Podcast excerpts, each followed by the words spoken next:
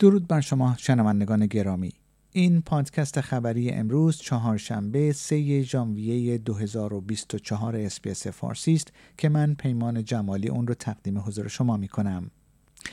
انتونی البنیزی نخست وزیر استرالیا از دولت سابق سکات موریسون به دلیل پنهان کردن اسناد مربوط به تصمیم دولت جان هاوارد برای ورود به جنگ عراق در سال 2003 انتقاد کرد.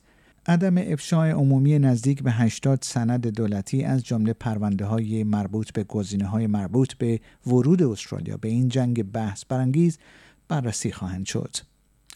فومیا کیشیدا نخست وزیر ژاپن به پنج خدمه که بر اثر برخورد هواپیمای گارد ساحلی آنها با هواپیمای خطوط هوایی ژاپن در فرودگاه هاندای توکیو جان باختند ادای احترام کرد.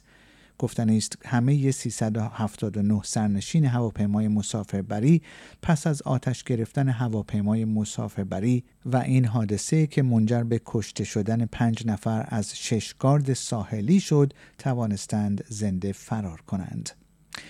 معترضان فلسطینی در سراسر کرانه باختری پس از کشته شدن صالح الاروری رهبر ارشد حماس در حمله پهپادهای اسرائیلی در بیروت پایتخت لبنان به خیابانها ریختند.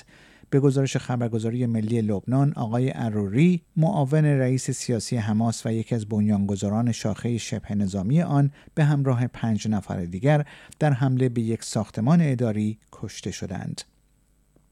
همزمان با تشدید فاجعه انسانی در نوار غزه تلفات غیر نظامیانی که بیش از دوازده هفته تحت محاصره و بمباران قرار گرفتهاند افزایش یافته است برنامه جهانی غذای سازمان ملل متحد تخمین می‌زنند که 26 درصد از مردم غزه که معادل 576600 نفر می شود با گرسنگی مواجه هستند و در صورت تداوم وضعیت فعلی خطر قحطی در شش ماه آینده وجود دارد.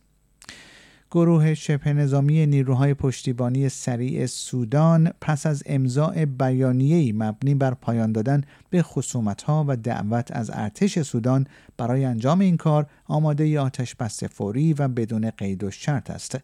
جنگ نه ماهه در سودان که اکنون با بزرگترین بحران آوارگی در جهان مواجه است، زیر های این کشور را ویران کرده و هشدارهایی را درباره قحطی در پی داشته است.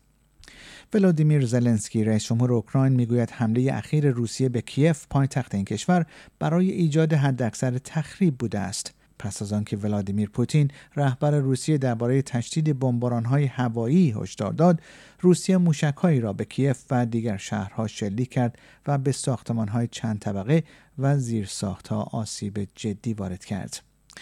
شنوندگان گرامی پیمان جمالی هستم و این پادکست خبری امروز چهارشنبه 3 ژانویه 2024 SBS فارسی است که اون رو تقدیم حضورتون کردم.